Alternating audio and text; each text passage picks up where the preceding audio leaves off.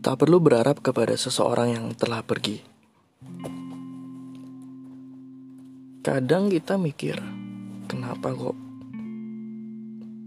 uh, seseorang memilih pergi dari hidup kita? Apa ada yang salah?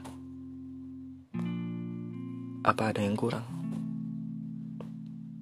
Kadang-kadang kita juga perlu memposisikan posisi kita ke posisi orang yang meninggalkan kita.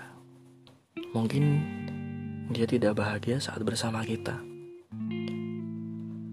atau mungkin dia masih terlalu banyak hal yang perlu difikirkan, pertimbangan-pertimbangan kenapa dia harus memilih kita, atau mungkin dia masih memikirkan orang lain dan dia masih berharap supaya orang lain itu bisa membahagiakannya.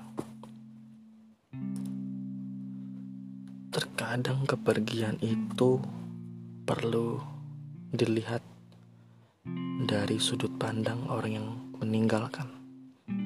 Mungkin dia juga ngerasa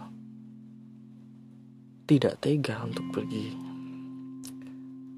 Tapi dia juga ngerasa dia nggak bisa terus-terusan untuk membohongi.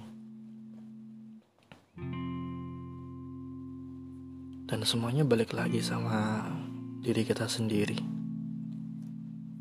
Kita bisa milih kok.